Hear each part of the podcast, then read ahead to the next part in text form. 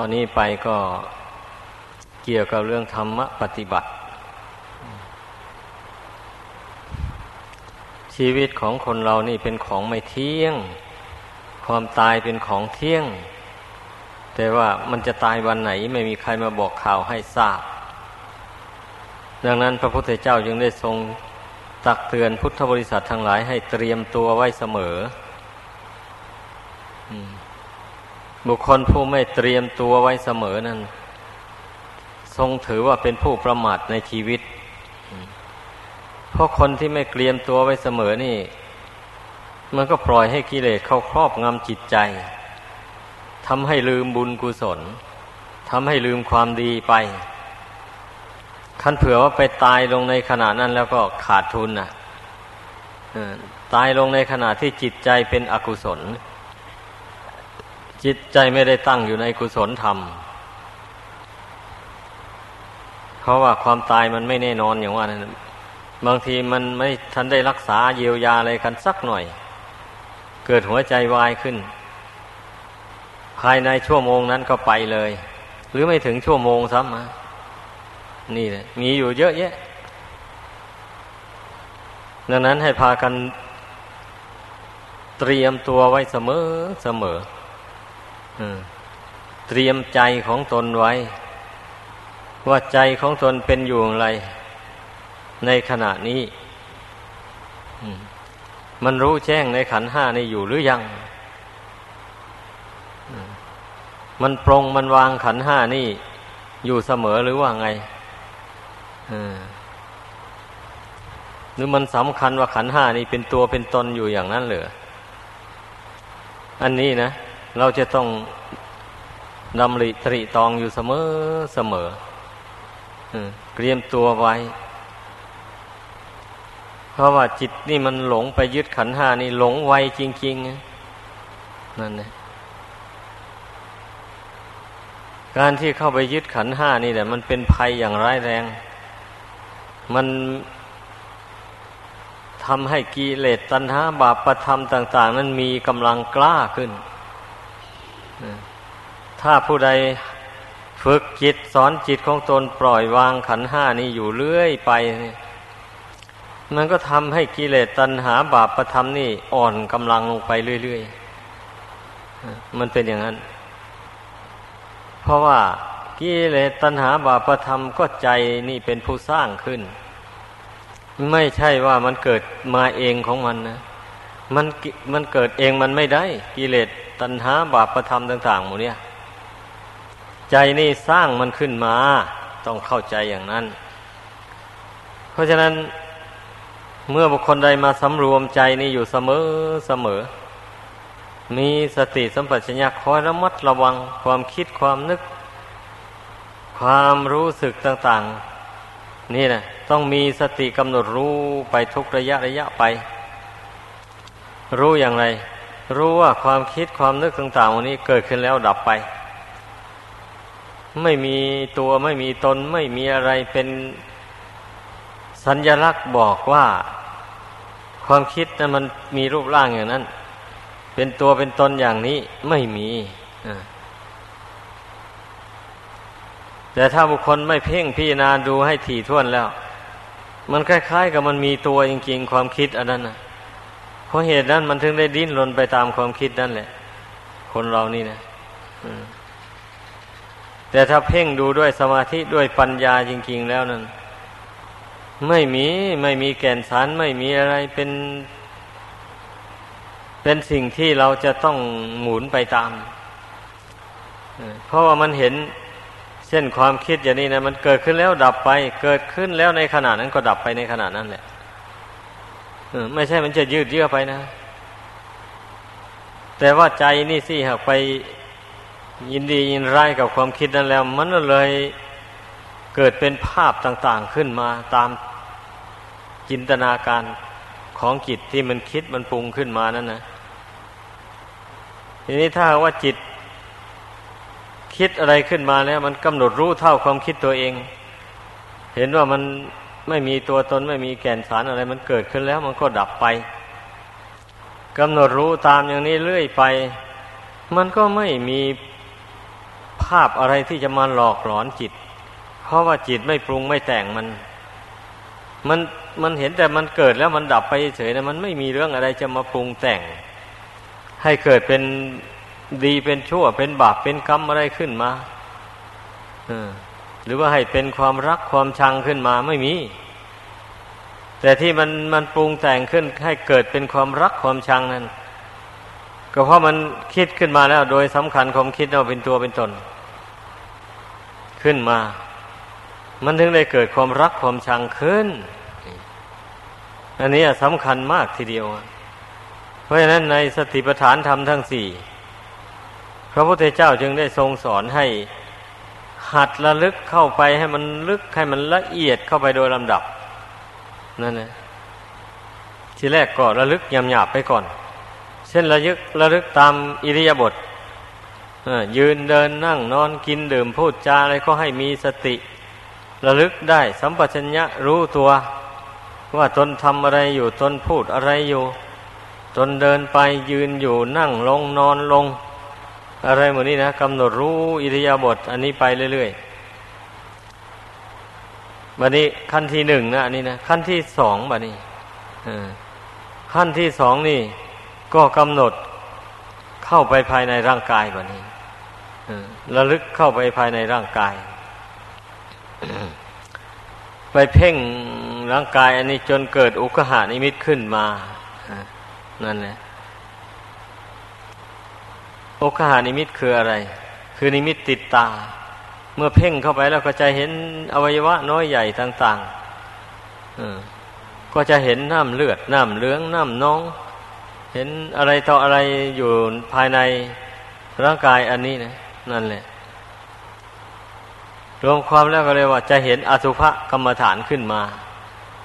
เพราะภายในอวัยวะภายในนี่เราจะเห็นได้ อย่างอวัยวะภายในของวัวควายช้างม้าอะไรหมดนั้นนะนั่นเนี่ยเขาชำแหละออกไปแล้วไส้กับกองหนึ่งตับก็กองหนึ่งไตก็กองหนึ่งอย่างนี้นะปอดก็เป็นอีกกองหนึ่งแล้วก็มีน้ำเลือด น้ำเหลืองไหลออกไปไม่มีอะไรสะอาดสักหน่อยเดียว อวัยวะน้อยใหญ่ของสัตว์เหล่านั้นก็ดี แม้ของคนก็ไม่แปลกกันเลยกับสัตว์ นี่แหละมันก็อันเดียวกันนั่นแหละ ต่างแต่หยาบและละเอียดกว่ากันเท่านั้นเองเนี่ยดังนั้นนะสตินี่มันต้องระลึกเข้าไปดูอวัยวะร่างกายต่างๆวันนี้ให้มันเห็นให้มันเป็นภาพปรากฏขึ้นในใจนั่นนะใจนั้นมันจะได้ มองเห็นว่า เออ อวัยวะร่างกายต่างๆวันนี้ไม่มีอะไรสวยงาม ไม่มีอะไรเป็นแก่นเป็นสาร สักอย่างเดียวเลยอย่างนี้นี่มันจะเป็นเหตุให้คลายความยินดีพอใจในรูปในกาย อันนี้ออกไปเปาะหนึ่งอย่างนี้แหละ เอาสติ ตรงนี้มันแก่กล้าพอสมควรแล้วอย่างนี้ ก็สติระลึกเพ่ง อัตภาพร่างกายอันนี้กระจายออกไปให้มันเป็นธาตุแบบนี้นะนั่นเนี่ยเป็นธาตุดินธาตุน้ำธาตุไฟธาตุลม เป็นอากาศธาตุเป็นวิญญาณธาตุวิญญาณธาตุคือความรู้ทางตาทางหูทางจมูกทางลิ้น ทางกายทางใจหมูนี่ความรู้ต่างๆหมูนี่เป็นสภาวธาตุเป็นธาตุอันหนึ่งไม่ใช่เป็นตัวเป็นตนอะไร ช่องหูช่องจมูก ช่องปากเป็นต้น อันนี้ท่านเรียกว่าอากาศธาตุคือช่องว่างที่มีอยู่ในกาย มันก็มีแต่สภาวธาตุมีแต่ธาตุหกเท่านี้แหละแล้วธาตุอื่นที่ละเอียดไปกว่านี้ก็หักมีอยู่หรอก แต่ว่าธาตุที่ส่วนหยาบ อันนี้เห็นได้ง่าย มันก็มีอยู่หกเท่านี้เอง นั่นแหละ สตินี่มันจะต้องระลึกกำหนดรู้กายอันนี้ให้ให้เป็นสภาวธาตุไปแบบนี้นะนั่นเนี่ยเมื่อมันเพ่งเห็นสภาวธาตุแจ่มแจ้งลงไปแล้ว มันก็มันก็รู้ชัดเลยว่า ตัวตนไม่มี เราเขาไม่มี มีก็มีโดยสมมุติต่างหากสมมุติว่ากันเอาเฉยๆแต่เมื่อจิตวิญญาณออกจากร่างอันนี้ไปแล้ว ไม่เห็นมีอะไรแบบนี้นั่นเนี่ยมันก็กลายเป็นแต่เพียงธาตุดินธาตุน้ำธาตุไฟธาตุลมไปเท่านั้นหาเขาหาเราไม่พบแล้วไม่มี นี่นะ การเจริญสติปัฏฐานนี่สี่เนี่ย เราเจริญเป็นขั้นเป็นตอนไปจนไปถึงสภาวธาตุตรงและจนไปถึงสภาวธรรมแบบนี้ธรรมอารมณ์ที่เกิดขึ้นกับใจ ดีบ้าง ชั่วบ้าง ไม่ดีไม่ชั่วบ้างหมูเนี่ยธรรมที่ดีที่เป็นกุศลก็มีเยอะแยะ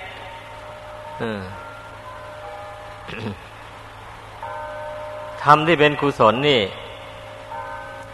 เช่นอย่างความไม่โลภความไม่โกรธ ความไม่หลง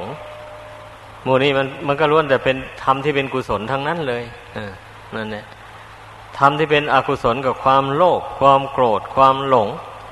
สามประการนี้เป็นอกุศล อันนี้เมื่อแจกกุศลนี่ออกไป แจกอกุศลนี่ออกไปมันหลายทีนี้นะกิริยาอาการของกุศล นั้นมันมีมากมายเหมือนกัน กิริยาการของบาปอากุศลก็มีเยอะแยะ แต่รวมความแล้วเรียกว่า มันเป็นธรรมารมณ์ทั้งนั้นเลย ในส่วนที่เป็นกุศลก็ดี เป็นอกุศลก็ดี เป็นอภยากฤิไม่ใช่บุญไม่ใช่บาปก็ดีหมู่นี่ก็รวมเรียกว่าสังขารธรรม สังขารธรรมทั้งหลายเหล่านี้ล้วนแต่เป็นของไม่เที่ยง เกิดแล้วดับไป ทั้งที่ส่วนที่เป็นบุญก็ตาม เป็นบาปก็ช่าง ไม่ใช่บุญไม่ใช่บาปก็ตามถ้าหากว่าย่นลงสั้นๆอีกก็เรียกว่านามธรรมนั่นเองเนี่ย บรรดาธรรมทั้งหลายที่เป็นกุศลหรืออกุศล หรืออภยากตาธรรมหมู่นี้ไม่มีรูปไม่มีร่างอะไร ไม่มีสีสันวันณะอะไรอันนี้นะเนี่ยในสติปัฏฐานเนี่ยพระพุทธเจ้าทรงสอนให้เจริญธรรมานุปัสสนาสติปัฏฐานเป็นอารมณ์ ก็เพ่งพิจารณาธรรมที่เป็นกุศลเป็นอกุศล ธรรมที่ไม่ใช่บาปไม่ใช่บุญมุนีล้วนแต่สักแต่ว่าธรรมไม่ใช่สัตว์บุคคลตัวตนเราเขาอันนี้มันเป็นขั้นละเอียดเข้าไปแล้ว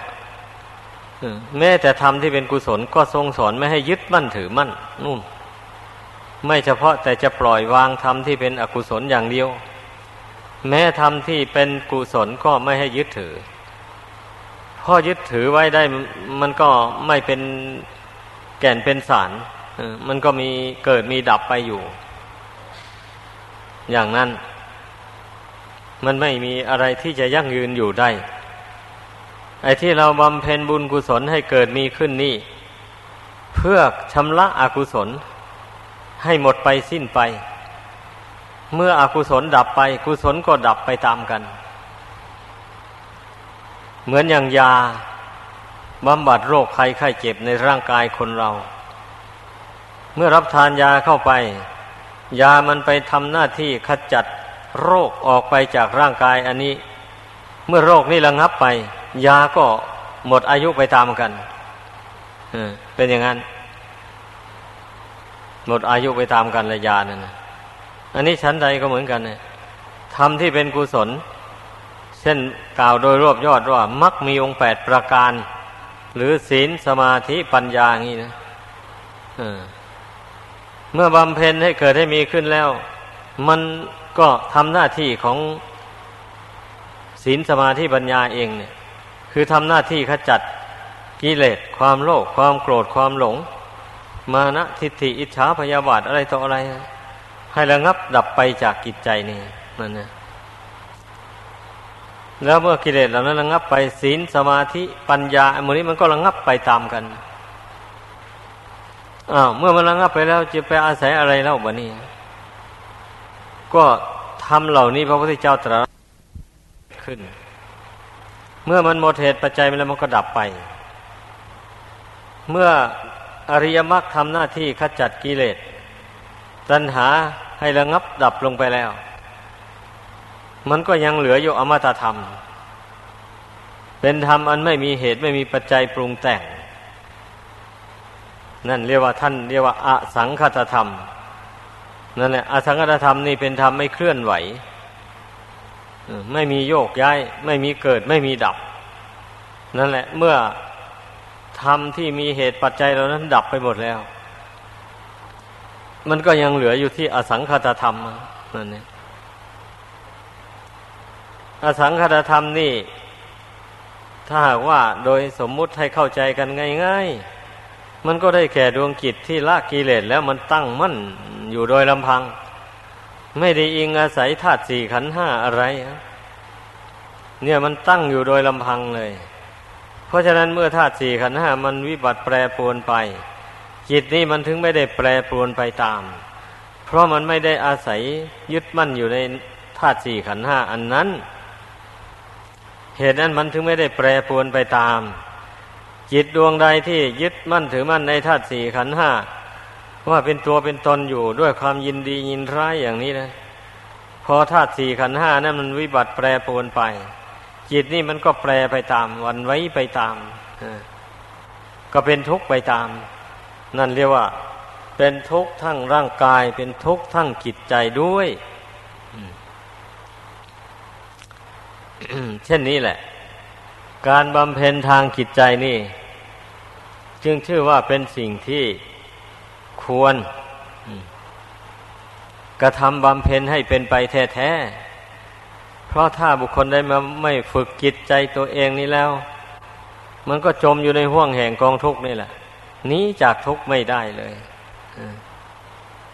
ก็เป็นอยู่อย่างที่เราเป็นอยู่ในปัจจุบันนี่แหละ บางทีมันก็อาจได้เสวยทุกข์ยิ่งไปกว่านี้อีก เมื่อเกิดความประมาทไปทำบาปอย่างที่ว่ามาแล้วนั่นเนี่ยมันจะต้องได้ไปเสวยทุกข์อยู่ในอบายภูมิทั้งสี่มีนรกเป็นต้น ไม่ใช่ว่ามันจะได้เป็นทุกข์อยู่เพียงเท่านี้นะ บุคคลผู้ประมาทอะมันเป็นอย่างนั้นเรื่องมันนะทีนี้ผู้ใดมาภาวนาเห็นอัตภาพร่างกาย เป็นของไม่ใช่ตัวตนไม่ควรยึดควรถืออย่างนี้แล้ว แต่ว่าอินทรีย์ก็ยังอ่อนอยู่ ไม่สามารถจะปรงวางขันห้านี้ได้โดยเด็ดขาดไปได้อย่างนี้ ก็อาศัยขันห้านี่แหละ สั่งสมบุญกุศลเข้าไป ไม่ไม่ไม่ใช้ขันห้านี้ไปทำบาปต่อไปแบบนี้นั่นใช้มันแต่ทำบุญกุศลทำประโยชน์ตนและผู้อื่นเท่านั้น อืม เช่นนี้แล้วบุญกุศลมันก็เจริญงอกงามขึ้นไปเรื่อยๆ นี่อานิสงส์แห่งการภาวนา เห็นอัตภาพร่างกายนี่ว่าเป็นอนิจจังทุกขังอนัตตานี่ สรุปลงไปแล้วเรียกว่า